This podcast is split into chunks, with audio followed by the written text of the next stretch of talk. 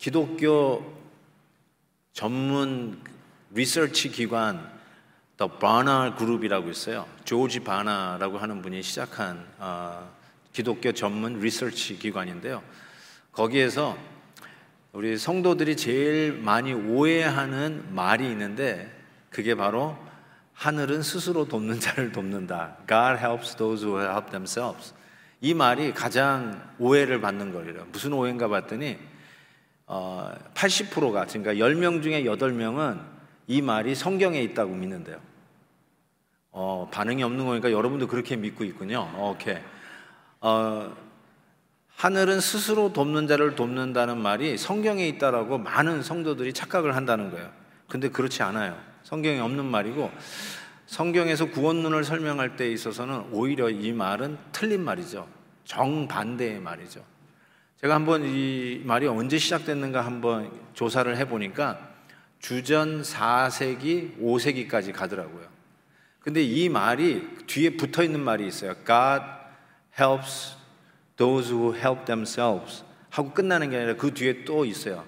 Try first yourself and then call on God 이렇게 돼 있어요. 그게 빠져 있어요.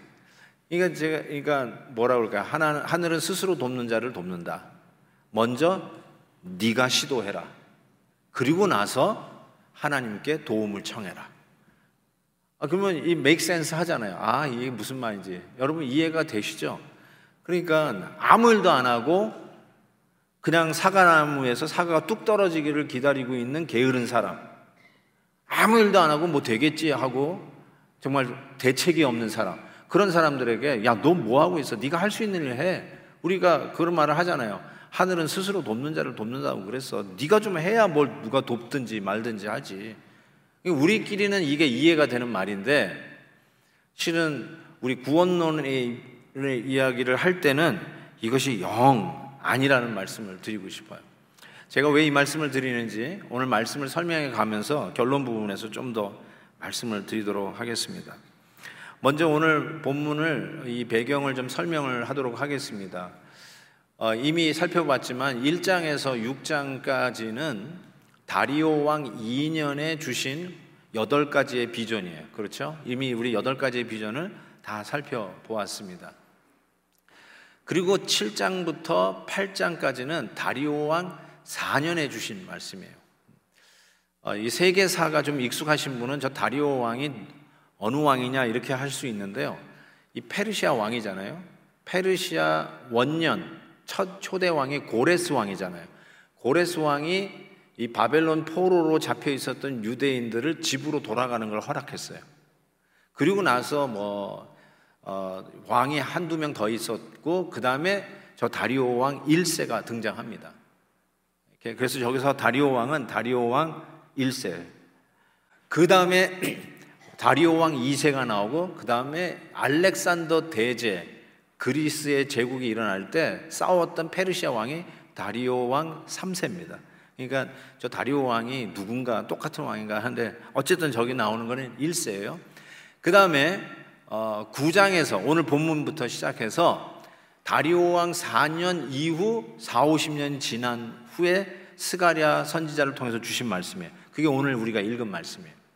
그리고 오늘 읽을 말씀은 예언이에요. 앞으로 되어질 일에 대해서 얘기했는데 이게 언제 이루어지냐면 그 이후 스가랴가 이 예언을 한 이후 150년 지난 후에 이루어졌어요. 오늘 읽은 말씀이 이루어졌어요. 누구에 의해서 이루어졌냐면 알렉산더 대제를 통해서 이 일이 그대로 이루어졌어요. 그러니까 우리들은 어, 베네핏이 이미 이루어진 완성된 예언이 성취된 역사의 증거를 보면서 오늘 말씀을 대할 수 있는 이점이 있습니다. 이 설명을 드리면서 여러분에게 어, 이 말씀을 드리고 싶어요. 어, 저는 이걸 관전 포인트 이렇게 한번 생각해 봤는데 대개 오늘 우리가 계속해서 주신 말씀은 이스라엘 돌아온 이스라엘 그래서 return and rebuild 다시 하나님의 전을 지으라고 하는 명령을 받은 이스라엘 백성에게 주신 그 교훈이 우리 팬데믹을 끝나고 드디어 finally return 우리 돌아온 우리들에게 우리의 신앙을 재건하자 rebuild라고 하는 그런 컨텍스에서 말씀을 살펴봐서 우리랑 이스라엘 백성들을 연결해서 항상 말씀을 보고 그 교훈을 나눴던 게 우리들의 관전 포인트라면 오늘 말씀은 약간 관전 포인트를 바꿨으면 좋겠어요. 오늘 말씀에 나오는 수많은 이방 도시들이 하나씩 하나씩 점령당하고 함락당합니다. 바로 우리를 그 이방, 점령당하는 함락당하는 이방 나라와 지금 우리를 매치, 아이덴티파이 해서 오늘 메시지를 받았으면 좋겠어요. 그러니까 이스라엘의 입장에서 항상 우리가 메시지를 받았다면 오늘은 이방 나라의 입장에서 받았으면 좋겠어요. 성전을 누가 지어요? 먼 데서 온 이방 사람들이 이 유다 민족과 함께 짓는다고 그랬잖아요. 먼 데서 온 사람들이. 즉, 먼 데서 온 사람들이 저와 여러분이라고 제가 말씀을 드리면서 그때 메시지를 받았는데 오늘도 우리는 먼 데서 온 이방 나라 사람이에요. 그래서 이방 나라의 관점에서 오늘 메시지를 받았으면 좋겠습니다. 자, 오늘 수많은 도시들이 하나씩 하나씩 함락되고 하나님이 멸망시킨다고 했는데 역사적으로는 알렉산더 대제가 하나씩 하나씩 전부 점령했어요. 어, 세계의 전투라는 말로는 안 되는 말로는 설명이 안 되는 역사상 가장 큰 전투였다고 하는 것이 소위 The Battle of Issus 이소수 전투예요. 이 마게도니아에서 일어난 20대 어, 젊은 장군 알렉산더 알렉산더가 일어나서 그 당시에는 감히 누구도 건드릴 수 없는 페르시아 제국을 점령하기 위해서 이 마게도냐에서 그 유럽과 아시아를 나누는 바로 그 바다를 건너서 터키에 도착합니다. 그래서 지금 투르키에 터키에 와서 그 엄청난 전쟁을 하는데 그 전쟁에서 이겨요. 그리고 나서 BC 333년 재밌죠? 333 이거는 다 외우실 거예요. 그때 일어난 게 이수스 전투예요.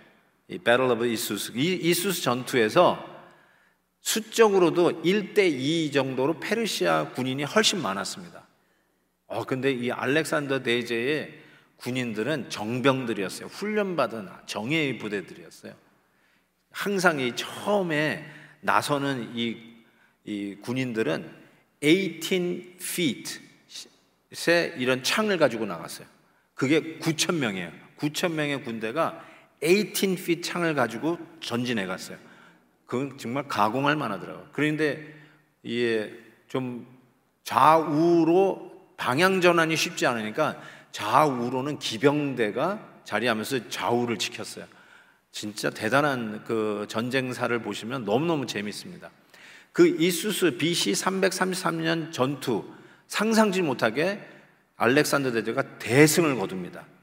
그리고 나서 이 유브라데강 저기 바벨론 이쪽으로 페르시아 심장부로 치고 들어가는 것을 유보하고 오늘 본문에 나와 있는 이 지중해 해변의 도시를 하나씩 하나씩 다 점령하기 시작해요. 왜냐하면 여기서 페르시아에게 제공하는 수많은 그 공급되는 양들이 많았어요. 그래서 하나씩 하나씩 점령하는데 제가 한번 지도를 보면서 어떤 도시들 오늘 본문에 나와 있는 그 도시들이 어디에 위치해 있는지를 하나씩 보여드릴게요. 하드락부터 시작되죠. 그 다음에 다메섹, 하맛, 두로, 시돈, 아스글론, 에그론, 가사, 아스도 이런 식으로 파죽지세로 저 지중해 해변에 도시들을 하나씩 하나씩 다 점령해 갑니다. 그런데 끝까지 항전했던 도시가 있는데 그 도시가 두로예요. 성경에 두로와 시돈, 두로와 시돈 항상 나오는데 두로라고 하는 이 도시가 알렉산더 대제하고 끝까지 붙습니다. 7개월 만에 이 도시가 드디어 알렉산더가 점령되는데 어떻게 이 두로가 그렇게 오랫동안 버텼는가? 3절에 오늘 본문 보시면 두로를 이렇게 표현했어요. 두로는 자기를 위하여 요새를 건축하며 은을 티끌같이 금을 거리에 진흙같이 쌓았다. 대단한 도시예요. 돈이 많았어요. 엄청난 부자 도시였어요. 그런데 요새를 건축했대요. 요새라는 말은 이렇게 성을 둘렀다는 말이에요. 아주 그냥 진을 쳤다는 거예요. 그래서 함락이 불가능한데 어떻게 된 건가 봤더니 두로는 원래 섬이었어요. 지금은 섬이 아니에요. 지금 가보신 분들은 그냥 차 타고 들어가요. 근데 섬이었어요. 그래서 저렇게 요새화되어 있었어요. 난곰불락이에요. 예, 여리고성 저리 가라 할 정도로. 이 알렉산더 대제와 7개월 동안 붙었던 도시인데 저게 섬이니까 저게 가능했던 것 같아요. 그런데 알렉산더 대제가 저 두로가 버티고 있으니까 저기를 점령하기 위해서 바다를 메꾸는 전략을 합니다. 그래서 저 육지에서 저와 같이 이 두더지 작전이라고 땅을 파고 점점 바다를 메꿔 가면서 저와 같이 이렇게 접근을 하고 그 다음에 저 접근한 저 큰 타워에서 이 공성태 같이 막 포탄을 날리면서 이 요새화된 두로시를 공격하기 시작합니다. 그래서 지금은 어 이렇게 지도를 보시면 이게 전부 다 육지로 덮여 있어요. 정주영 회장이 일본 아니죠 인천 앞바다를 예, 덮었듯이 그런 걸 상상할 수 있을 것 같아요. 그래서 지금 저렇게 되어 버렸어요. 근데 저기 원래는 섬이었단 말이죠. 그러니까 요새화돼 가지고 정말 난공불락이고 무너뜨리기가 힘든 도시가 두로였어요. 근데 이 두로를 알렉산더가 이 도시마저도 7개월 만에 함락을 시켰다는 것이에요. 자, 제가 관전 포인트가 우리는 다 가졌다. 우리는 그 누구도 건드릴 수 없다. 나는 막강하다. 나는 최고다. 나는 다 가졌다. 최고의 부자다. 그 두로와 같은 게 저와 여러분이었단 말이에요. 그런데 그 두로가 무너져 내렸어요. 무너져 내렸어요. 멸망당했다는 거예요. 자, 여기서 이제 끝나면 끝나는데 그 다음 말씀을 보니까 트위스트라고 그럴까요? 어떤 반전이 일어나요. 제가 왜 반전이라고 하는지 한번 볼게요. 7절에 보면 그의 입에서 이방인의 입에서 이방 도시의 입에서 그의 피를 그리고 이방인의 그 입 사이에서 이빨 사이에서 그 가증한 것을 제거한다 이렇게 표현했어요. 저 같으면 제거한다는 말 대신에 destroy 멸망시킨다, perish 완전히 날려버리겠다, 뼈도 못 치우게 밟아버리겠다. 뭐 이런 식의 표현을 써야 될 것 같은데 twist가 있어요. 제거하리라. 영어로 take away 혹은 cleanse 씻겠다는 거야. 깨끗이 닦겠다는 뜻이에요. 그러면서 그들도 이방인도 저와 여러분이에요. 그분 그들도 남아서 remnant 남아서 우리 하나님께로 돌아와서 유다의 한 지도자 같이 되겠고 에그론은 에그론은 아까 그 멸망에 받는 도시 리스트 중에 하나였죠. 뭐라고 얘기했죠? 소망이 수치가 되는 도시가 에그론이라고 했어요. 그 에그론이 누구처럼 된다? 여부스 사람같이 되리라라고 말씀했어요. 이게 왜 트위스트냐면 여부스 사람이 여러분 누구냐면 어, 출애굽한 백성이 드디어 여호수아 장군과 더불어 가나안 땅 약속의 땅을 치고 들어갔어요. 그리고 여리고성을 점령하고 들어가서 드디어 마지막에 예루살렘을 점령해야 되잖아요. 근데 그 예루살렘에 이미 살고 있었던 가나안 족속이 여부수 족속이에요. 이미 살고 있었던 가나안 족속, 여부수 족속. 그런데 그 여부수 족속에 대해서 여호수아 보니까 이렇게 돼 있어요. 예루살렘 주민 여부수 족속을 유다 자손이 쫓아내지 못하였으므로 여부수 족속이 오늘까지 유다 자손과 함께 예루살렘에 거주한다. 어, 여부수 족속이 멸망 안 당했어요. 멸망 안 당하는 게 아니라 예루살렘에 유다 자손과 함께 거하는 민족이 되었다는 거예요. 사사기에도 이런 말씀이 있어요. 베냐민 자손은 예루살렘에 거주하는 여부수 족속을 쫓아내지 못하였으므로 여부수 족속이 베냐민 자손과 함께 오늘까지 예루살렘에 거주하니라. 어, 남아 있다는 거예요. 멸망당해야 되는 도시, 이 두로, 시돈, 에글론, 아스글론, 아스돗 이런 수많은 도시들이 가사까지 블레셋까지 다 멸망당하고 사라졌어야 되는데 아니 웬 반전인지 하나님께서 그들의 죄를 제거하시고 이 사이에 끼어 있는 그 불손한 것들을 닦으셔서 클렌징 하셔가지고 남게 하시는데 여부스 같이 남게 하셨다. 예루살렘에 남게 하셨다. 예루살렘이 어디예요? 지금 성전을 짓는 바로 그 장소. 우리의 신앙을 재건하는 바로 그 센터, 그 핵심.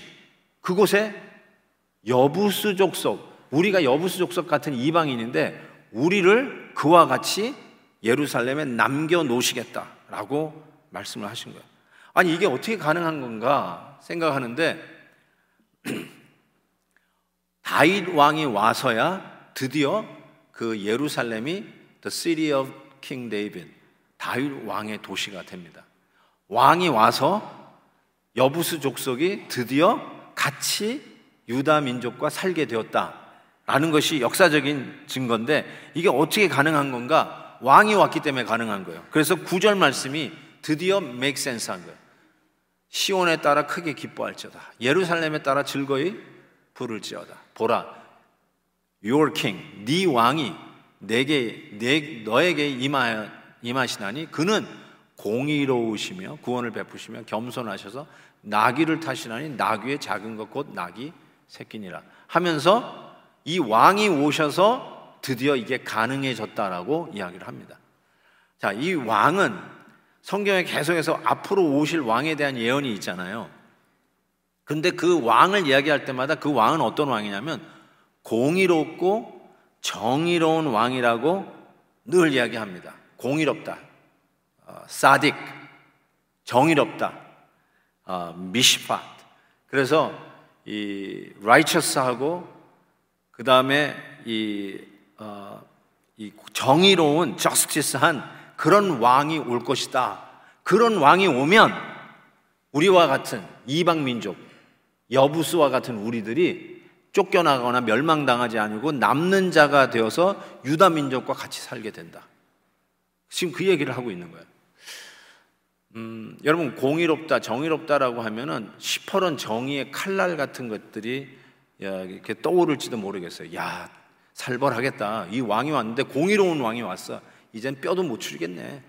이렇게 이야기할 수 있을 거예요. 그래서 공의, 정의롭다가 이렇게 따뜻하기보다는 차갑게 느껴지는 것이 사실입니다. 그런데 성경에서 앞으로 오실 왕에 대해서 이야기를 하면서 어, 이런 말씀이 있어요. 이사야 32장에 보면 보라 장차 한 왕이 오시는데 그 왕이 공의로 통치할 것이다. 백, 방백들이 정의로 다스릴 것이다. 똑같은 말이에요. 어, 어, 앞으로 오시는 왕이 대단하게 이렇게 하겠구나라고 했는데 실은 이것이 어, 무섭고 그 다음에 칼날 같고 뭐 용서가 없고 그럴 것 같은데 실은 공의롭고 정의로운 통치를 하면 힘없고 연약한 자들이 살게 돼 있어요. 우리가 생각하는 이미지는 이런 것 같아요. 음, 힘 있는 사람이 마음대로 휘둘르고 결국은 힘없는 사람이 피해를 당하고 손해를 보는 그런 것이 세계 역사라고 해도 아마 틀리지 않을 거예요. 그래서 공의로운 사회를 만든다는 건 뭐냐면 법 앞에 그 누구나 평등한 것. 그 얘기 많이 나오죠. 법 앞에 누구나 평등하다. 근데 세상은 법 앞에 모든 사람이 평등하지 않고 권력 잡은 자들이 법을 마음대로 쓰는 거죠.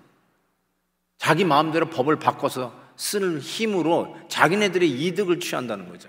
그러니까 결국은 힘없는 자들이 피해를 당하고 소외당한다는 거죠. 그런데 앞으로 오실 왕은 공의롭고 정의로운 왕이다. 공의롭고 정의로운 왕이 오면 어떤 일이 벌어지느냐? 이사야 11장 보세요. 공의롭 가난한 자를 심판하며 정직으로 세상의 겸손한 자를 판단할 것이며 그의 입에 막대기로 세상을 치며 그 입술의 기운으로 악인을 죽일 것이며 여러분 이것이 힘없고 가난하고 내세울 게 없는 자들에겐 복음이에요. 공의와 정의가 그들에게는 이게 정의예요. 이 복음이에요. 왜냐하면 평등하게 판단을 받을 것이니까. 그래서 사무엘상 앞으로 오실 왕에 대한 예언을 이렇게 하고 있어요. 왕이 오면 어떤 왕이 오면 어떻게 되느냐? 가난한 자를 진토에서 일으키며 빈궁한 자를 걸음 더미에서 올리사 귀족들과 함께 앉게 하시며 귀족들과 함께 앉는다고요? 천만에 만만해. 이거는 말도 안 되는 일인데 공의로운 왕이 오면 가난한 자나 빈궁한 자들이 귀족들과 함께 앉는다는 거예요. 옛날에 자기네들이 마음대로 법을 트위스트해서 썼던 그 사람들과 같이 앉게 된다는 거예요. 부조리가 물러나가고 오히려 힘없고 연약하고 병자들이고 여자들이고 아이들이고 그리고 이방인, 나그네들, 외국인들 이들이 공의와 정의로운 왕이 오면 예루살렘에 하나님의 성전이 있는 바로 그 센터에 같이 유다 민족과 거하는 자들이 된다는 거죠. 그래서 이사야서에 나오는 이 말씀이 실은 이스라엘 백성들에게만 주는 약속이 아니라 우리 이방인들에게도 주는 약속이었어요. 이사야 41장에 두려워하지 말라. 내가 너와 함께 함이라. 놀라지 말라. 나는 내 하나님이 됩니다. 내가 너를 굳세게 하리라. 참으로 너를 도와주리라. 참으로 나의 의로운 오른손으로 너를 붙들리라. 이게 바로 우리에게 주시는 우리가 이방인이지만 우리는 여부수 족속이지만 우리는 두로에서 망한 이방인이고 이제는 멸시 천대를 받을 수밖에 없는 포로민으로 살 수밖에 없는 우리들인데 공의로운 왕이 오고 정의로운 왕이 오시면 우리는 그게 사는 거예요. 사는 거예요. 그래서 저 말씀이 우리에게 주시는 복음이 되는 것이죠. 한 가지 더 감사한 거는 이 공의롭고 정의로운 왕이 어떤 왕이냐면 나귀 새끼 타고 오는 겸손한 왕이에요. 겸손한 왕이에요. 그래서 이 예언은 실은 야곱이 자기의 자손들을 축복하는 게 창세기 마지막에 나와 있잖아요. 그러면서 유다에 대한 축복을 보니까 이렇게 돼 있어요. 규가 유다를 떠나지 아니하며 규는 임금이 잡고 있는 지팡이에요. 왕권이 유다를 떠나지 않는다는 거예요. 이 유다의 지파에서 왕이 오신다는 거죠.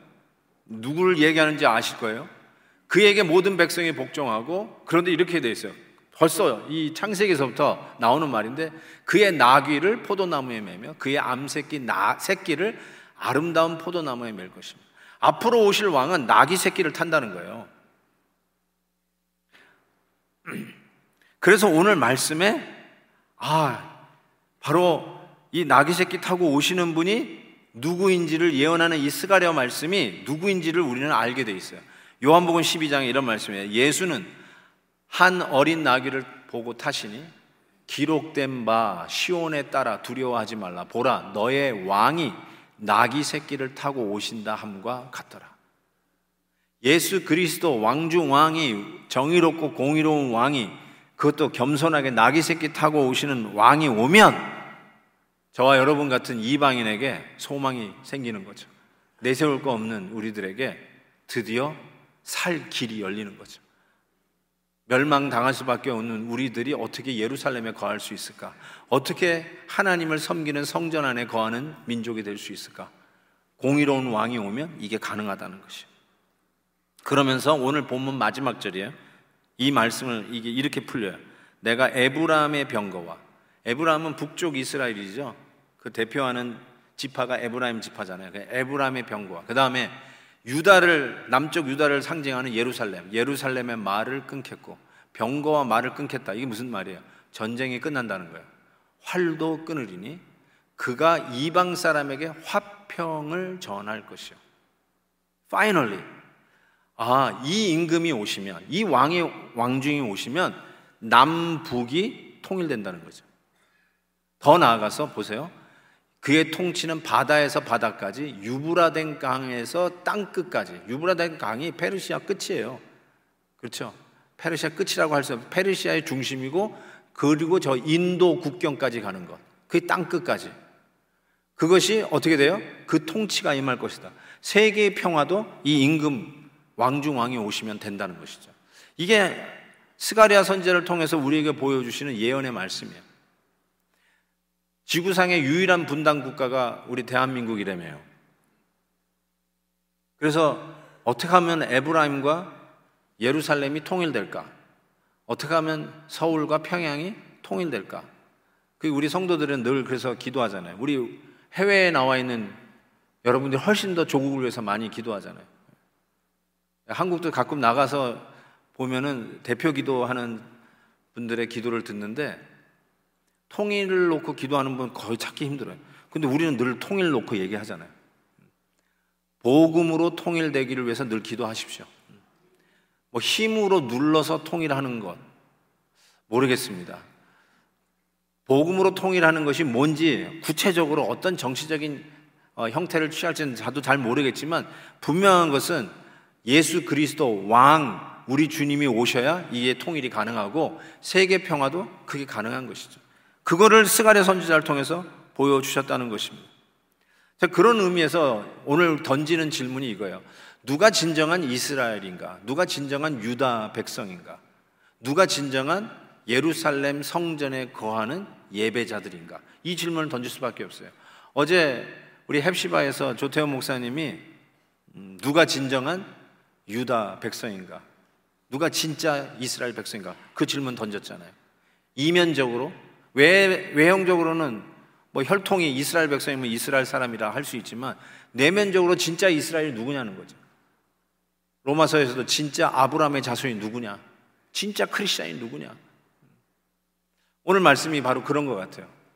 예루살렘에서 태어났다고 예루살렘에 거할 수 있는 자격을 가진 것이냐? 오늘 말씀 보라. 여부수 족속 같이 하게 돼요. 멸망당할 이스라엘 이방인들이 여부수 족속 같이 유다 민족과 더불어 예루살렘에 거하는 일이 일어날 것이다. 그래서 저희와 저 같은 우리들이 조국을 떠나 이 미국 땅에서 살고 있으면 이 주일에 하나님을 예배하는 예배자로 오늘도 이 자리에 모여서 하나님을 예배하고 있다는 이 사실을 생각해 보면 이게 바로 어, 에글론을 여부스와 같이 하는 하나님의 은혜가 오늘도 우리에게 임하는 것을 체험하는 현장 아니겠어요? 우리가 원래 이방인이잖아요. 우리가 원래 이 자리에 있을 수 없는 사람이잖아요. 어떻게 100여 년 전에 한국에 복음이 들어왔고 그 복음으로 말미암아 우리가 예수 믿게 되었고 이민을 와서도 이와 같이 하나님을 예배하는 이 예배의 현장에서 같이 모여서 주의 이름을 높일 수 있다는 이 사실 하나만 생각해 봐도 스가랴 선지자를 통해서 예언하신 말씀이 그대로 우리에게 이루어진 것을 우리는 체험할 수 있다고 생각합니다.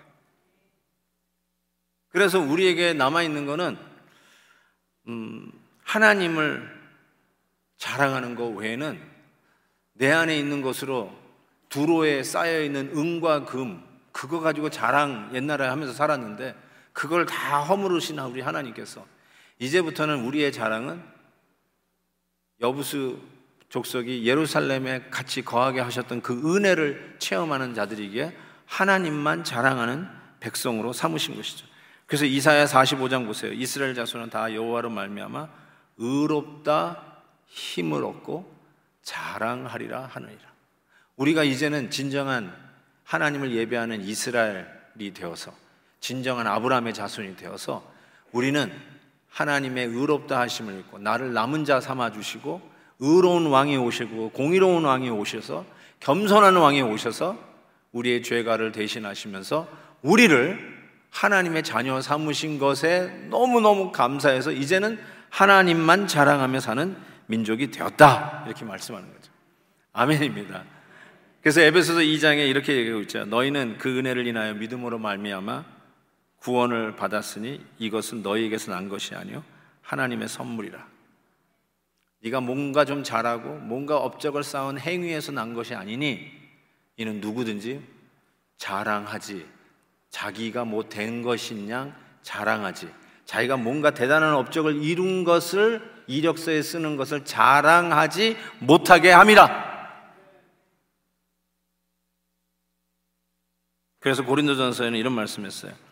너희는 하나님으로부터 나서 그리스도 예수 안에 있고 예수는 하나님으로부터 나와서 우리에게 지혜와 의로움과 거룩함과 구원함이 되셨으니 기록된 바 우리 같이 읽을까요? 기록된 바 자랑하는 자는 주 안에서 자랑하라 함과 같게 하려 함이라. 이제 우리에게 남은 거는 주 안에서 자랑하는 것 외에는 할 게 없죠. 진짜 여러분 뭘 자랑하고 싶으세요? 우리가 은혜로 구원을 받았잖아요. 그 말은 여러분이 기여한 게 하나도 없다는 뜻이거든요. 내가 이렇게 했더니 내가 구원받았다. Oh, God helps those who help themselves. 하늘은 스스로 돕는 자를 도왔는데 그게 나다. 내가 이렇게 했더니 하나님이 나한테 이런 구원의 은혜를 베풀어. 이게 통하지 않는 것을 역사적으로 증명해 내셨잖아요. 그리고 그 증명한 예언이 성취된 그 결과에 우리도 포함되어서 여부수 족속 같은 우리들이 예루살렘에 남아 있는 자가 되어 있다는 것. 그게 저와 여러분의 현 주소이고 그래서 우리의 자랑은 주 안에서 자랑할 것 외에는 없다는 사실. period. 가끔 음, 뭐 소위 뭐 시험 든다는 표현을 쓰잖아요 교회 안에서.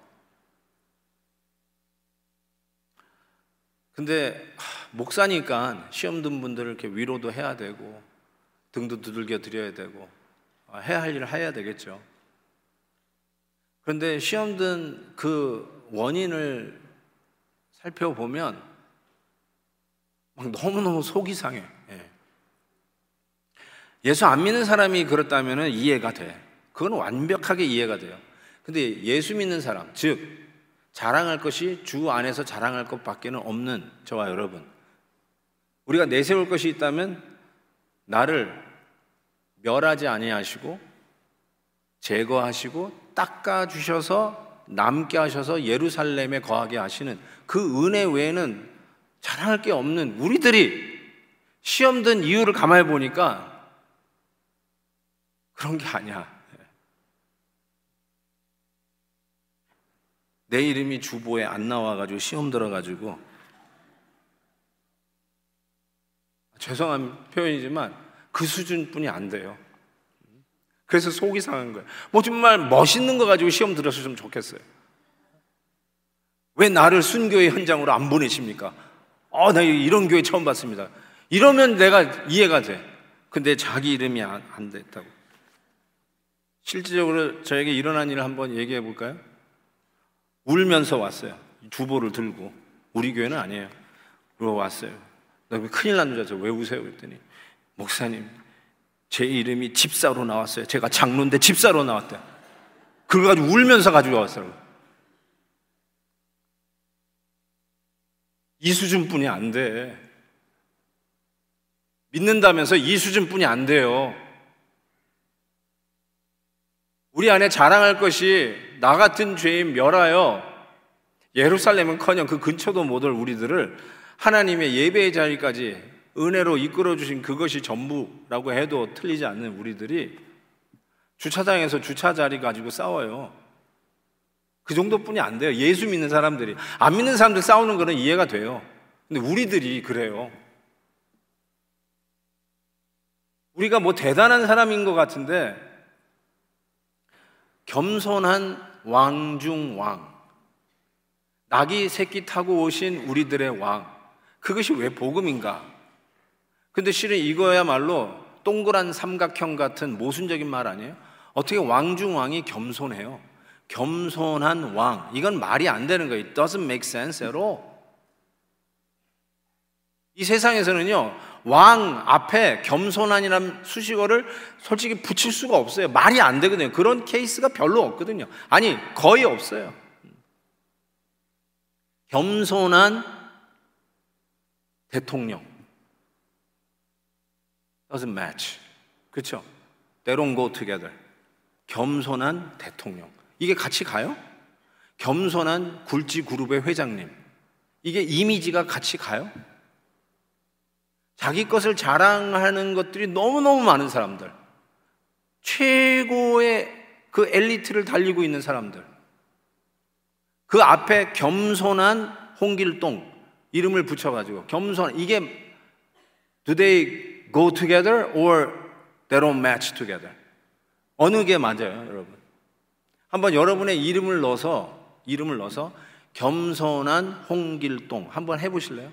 그게 어떻게 느껴지시는지 해보는 거예요. 자기 이름 넣어서 겸손한 그 다음에 김한효 이렇게 넣어보는 거예요. 시작. 겸손한 왜 안 해요? 제가 안 하는 이유를 얘기해 볼까요? 겸손하지 않아요. 겸손한 김한효. They don't go together. 이게 속상한 거예요. 겸손한 나귀 새끼 타고 오신 왕중왕 진짜 말이 안 되는 거거든요. 그런데 그분에게는 겸손한 우리 주님이란 말이 되는데 그 은혜로 전부 1부터 100까지 사는 우리가 앞에 겸손함을 붙이는데 말이 잘 안 돼. 뭔가 우리는 자랑할 게 내 안에 있어요. 내가 만들어낸 게 있어요. 나를 지켜 세우고 싶은 게 있어요. 내 이름이 왜 안 나왔냐는 거예요. 내 이름의 순서가 왜 안, 제대로 이게 알파벳 순서냐, 가나다라 순서냐 이걸 따지고 있어요. 그 수준뿐이 안 돼.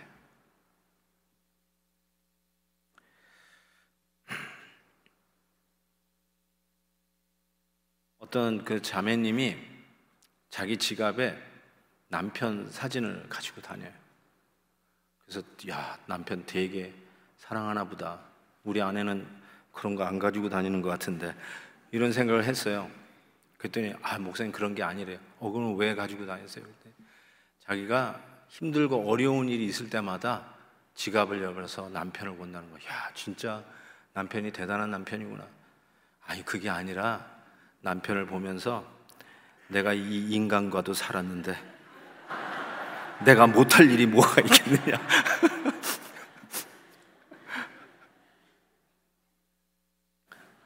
그러면은 못할 일이 없대요.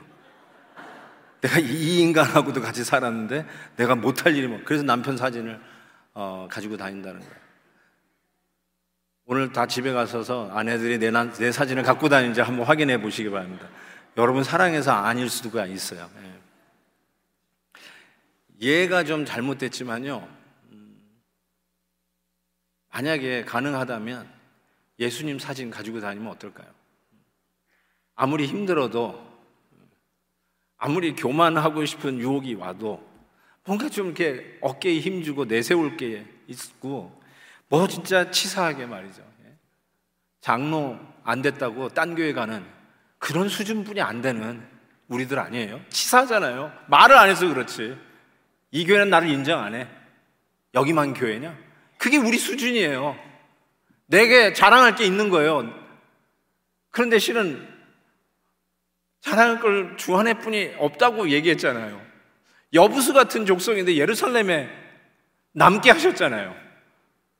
그 은혜로 이제는 자랑할 거 있다면 주님의 은혜만 자랑할 것밖에 없는 죽었던 자를 살리신 거 아니에요. 그 예수님 사진을 뜰 수 있다면, 야, 예수님이 나를 이렇게 사랑하셨는데 힘을 내면 어떨까요? 우리 셀폰에, 네? 셀폰에 남편 사진은 없어도 예수님 사진이라도 예수님이 받은 은혜라도 우리가 remind 할 수 있다면 내가 이렇게 교만하면 안 되지. 내가 뭘 자랑할 게 있다고. 떠내려가는 죽어가는 나를 건져내서 살려나셨는데 내가 거기서 뭘 얘기하겠어요? 보따리를 내놓으라고 하는 이런 배은망덕한 사람은 되지 말아야지.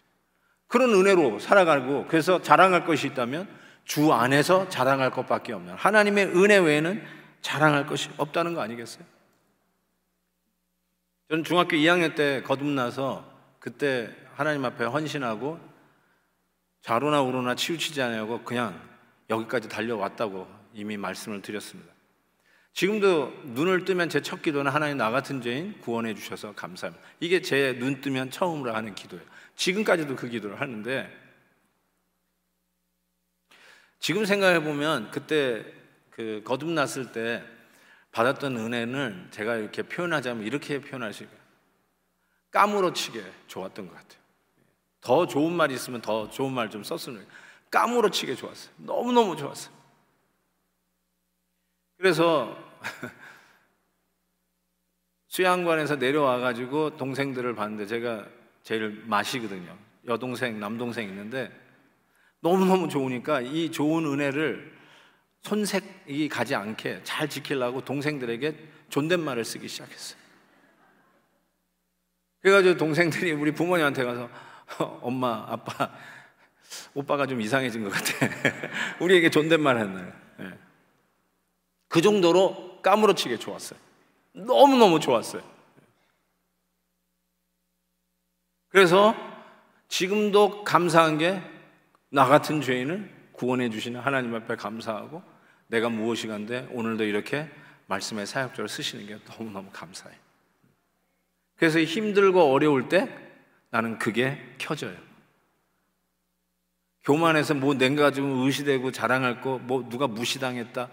그래가지고 아, 저 사람이 나를 왜 무시해? 화가 날 때, 아, 다시 켜져. 그렇지. 무시당해도 싼 죄인이지 나는. 그런데 나 같은 죄인을 하나님이 구원하셔서 예루살렘에 있게 하셨지. 아, 이게 자꾸 생각이 나니까 거기서 자랑할 거는 우리 주님밖에 없다. 그러니까 저는 어, 주님이 뭐 하라고 그러면 그냥 하고 더 하고 싶어요. 주님이 너무너무나 고맙고 사랑스러우니까 뭐 하라고 그러면 더 하고 싶어요. 일주일에 하루 오라고 그러면 이 은혜를 아는 사람은 하루만 와요? 더 오면 안 돼요? 그럴 것 같아. 저는 일주일 7일 오라고 그래도 오겠어요. 그래서 목사가 됐는지 모르지만 어쨌든 근데 여러분 일주일에 한 번 교회 오라는 거 어떻게 생각하세요? 아, 좀 쉬려고 그러면 또 오라고 그러네. 아니 뭐 그런 거 가지고 짜증을 내세요. 아 갑자기 뭐 헵시바 1천은 뭐야? 아, 이 하루 나오는 건데 또 하루 또 나와야 된다는 말이에요? 왜 우리를 들들 볶아? 여러분 그러겠어요? 아니면 아니 더 나오면 안 돼요? 수요일은 나오면 안 돼요? 매일 나오면 안 돼요? 나 같은 죄인 살리신 그 은혜 고마서 하나님께서 뭐 하라고 하면 더 하겠네. 하나 내놓으라고 하면 둘 내놓겠네. 그게 우리 마음 아닐까요? 이게 하나님의 사랑을 아는 자들의 고백이 아닐까요? 사랑하는 여자친구가 paper 써달라고, 리포트 써달라고 그래도, 전공이 달라도 밤새워가지고, 자기 여자친구 리포트 써주는 게 사랑하는 사람에 대한 특권 아니에요? 사랑하는 여인이 집에 데려다 달래요. 아, 내가 왜 그런 걸 데려다 주냐고. 그게 연인이에요? 저는 5분만 가면은 우리 와이프 집이었어요. 아, 제일 마음이 안 좋았어요. 한 시간은 가면 얼마나 좋을까. 네. 사랑하니까, 사랑하니까 그것도 한 번이라도 열 번이라도 가겠다. 우리 딸이 산타 바바라 학교 다니잖아요. 우리 딸이 오라 그러면 저 가요. 우리 딸이 오래? 내가 가야지. 누가 가? 왜요? 가고 싶어요. 내가 너무너무 사랑하는 딸이니까. 야, UCI로 오지 왜 산타바바라 가가지고 이 고생이야? 저 그런 적 없어요. 예. 산타바바라도 가는 거야, 가는 거야. 우리 딸 데리러 가는 거야. 우리 주님이 나를 그렇게 사랑하셨는데, 예. 우리의 교만이 뱀처럼 고개를 쳐들 때마다 뭔가 내가 대단한 사람인 것처럼 의기양양해지고 목에 힘이 주는 유혹이 올 때마다 나를 사랑하시고 영원히 지옥 가도 할 말이 없고 항변할 수 없는 나 같은 죄인 구원하여 주셨는데 주 안에서 자랑하라. 주님의 은혜 외에는 내세울 게 없는 이 하나님의 은혜를 생각해 보면 우리가 넉넉히 하나님께서 나는 스스로 도울 수 없는 자임을 고백한 우리들에게 베푸신 은혜를 자랑하며 사는 이 시대의 하나님의 자녀, 이 시대의 하나님의 백성 되지 않겠습니까? 이 은혜를 누리며 살아가는 저와 여러분 되시길 주의 이름으로 축복합니다. 어, 이 찬송 한번 같이 부르고 싶은데요. 음, 우리 박경철 목사님이 찬양하면서 우리 팬데믹 동안에 여러분들을 위로하면서 은혜로운 찬양 나눴던 프로그램 기억나세요? 유튜브? 네. 그 중에 제가 제가 마지막에 나왔나? 막 이제 성도님들이 오기 시작할 때 했던 찬양인데 그때 제가 불렀는데 이 찬양 너무너무 은혜를 많이 받아가지고 그때 막 불렀던 찬양인데 생소할 수도 있을지 모르겠지만 한번 가사 내용을 생각하시면서 정말 내 안에 자랑할 것은 주님의 은혜뿐이 없습니다. 이런 고백을 가지고 이 찬양 한번 같이 불렀으면 좋겠습니다. 이제는 내가 없고 이제는 내가 없고 오직 예수님만 내 안에 살아계시 오직 예수님만 찬양하며 살리라. 찬양하며 살리라. 예배하며 예배하며 살리라. 내 안에 계신 오직 예수님만 주님은 나의 주님은 나의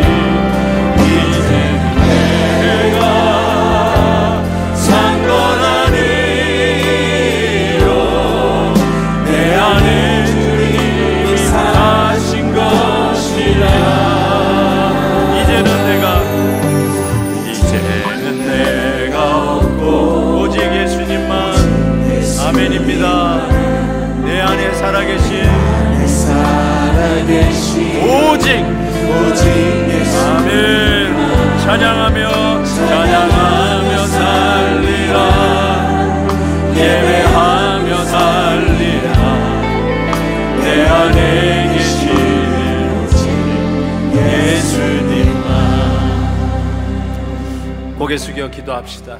Let's pray together. 여러분, 여러분은 두로와 같은 존재들이었어요. 나는 난공불락이다. 누가 나를 공격해? 나는 스스로 나를 도울 수 있는 두로와 같은 요새를 가진 자들이다. 내가 누구한테 손을 내밀어? 내가 누구를 의지하고 도움을 청해? I could do it myself. 그러면서 여기까지 왔는데 하나님은 수도 없는 실패와 무너진 나의 자존심과 나의 삶에 깨어진 부분들을 많이 경험하게 하셨어요. 그래서 멸망당한 줄 알았는데 그런 자를 예루살렘에 남겨두시는 여부수 족속과 같은 존재가 나라는 것을 오늘 말씀이 깨닫게 해주셨어요. 이제부터는 주님 자랑하며 사는 것, 주님의 은혜가 없이는 살 수 없다는 것, 이 고백을 하며 사는 자들이 되는데 하나님 겸손하게 해 주옵소서. 내 이름 앞에 겸손한 이 형용사를 붙이는 게 어색하지 않게 해 주세요. 정말 하나님 앞에 은혜만 자랑하고 살아가는 자 되게 해 주세요. 우리의 기도의 고백이 되어야 될 줄 믿습니다. 우리 이 마음 가지고 하나님 앞에 겸손히 나아갑시다. 하나님 아버지, 오늘도 말씀을 통해서 깨닫게 해주시니 너무나 감사합니다. 주님 도와주시옵소서. 주여 하나님. 하나님 아버지 믿습니다. 진정 주님의 은혜가 우리의 가운데 함께 있을 것을 믿습니다. 주여 도와주시옵소서. 하나님께서 함께 해주시옵기를 원하고 기도합니다. 하나님 아버지, 하나님 아버지, 우리가 주님 앞에 주시옵기를 원하고 기도하오니 하나님의 남자 되게 하여 주시옵기를 원하고 기도합니다. 대그로는 소망의 수치가 되는 아버지 하는 그러한 도시라고 했는데 하나님 아버지의 은혜를 다시 일으켜 주시고 세워주시고 회복시켜 주시고 일으켜 세워주시고 하나님의 은혜로 되게 하여 주시옵소서. 하나님 아버지 믿습니다. 함께 해주실 줄 믿습니다. 도와주시옵소서. 하나님 아버지 아무것도 아닌 우리들 과거 잘 나갔다고 요새와 같은 두로와 같은 섬이 바로 나였다고 생각했었는데 허물어져 있는 나의 모습을 보며 이미 멸망했어도 열두 번은 멸망했을 나와 같은 연약하고 부족한 이방인이었던 우리들을 하나님을 예배하는 예루살렘에 남게 하시는 하나님의 은혜에 다시 한번 감사를 드립니다. 정의롭고 공의로우신 왕중왕 우리 주 예수 그리스도께서 나귀 새끼 타고 오셨다는 것이 우리가 살 길이고 그것이 나의 복음임을 고백합니다. 이제는 그리스도 예수 안에서 자랑하는 자 되게 하여 주옵소서 예수님의 이름으로 기도하옵나이다. 아멘.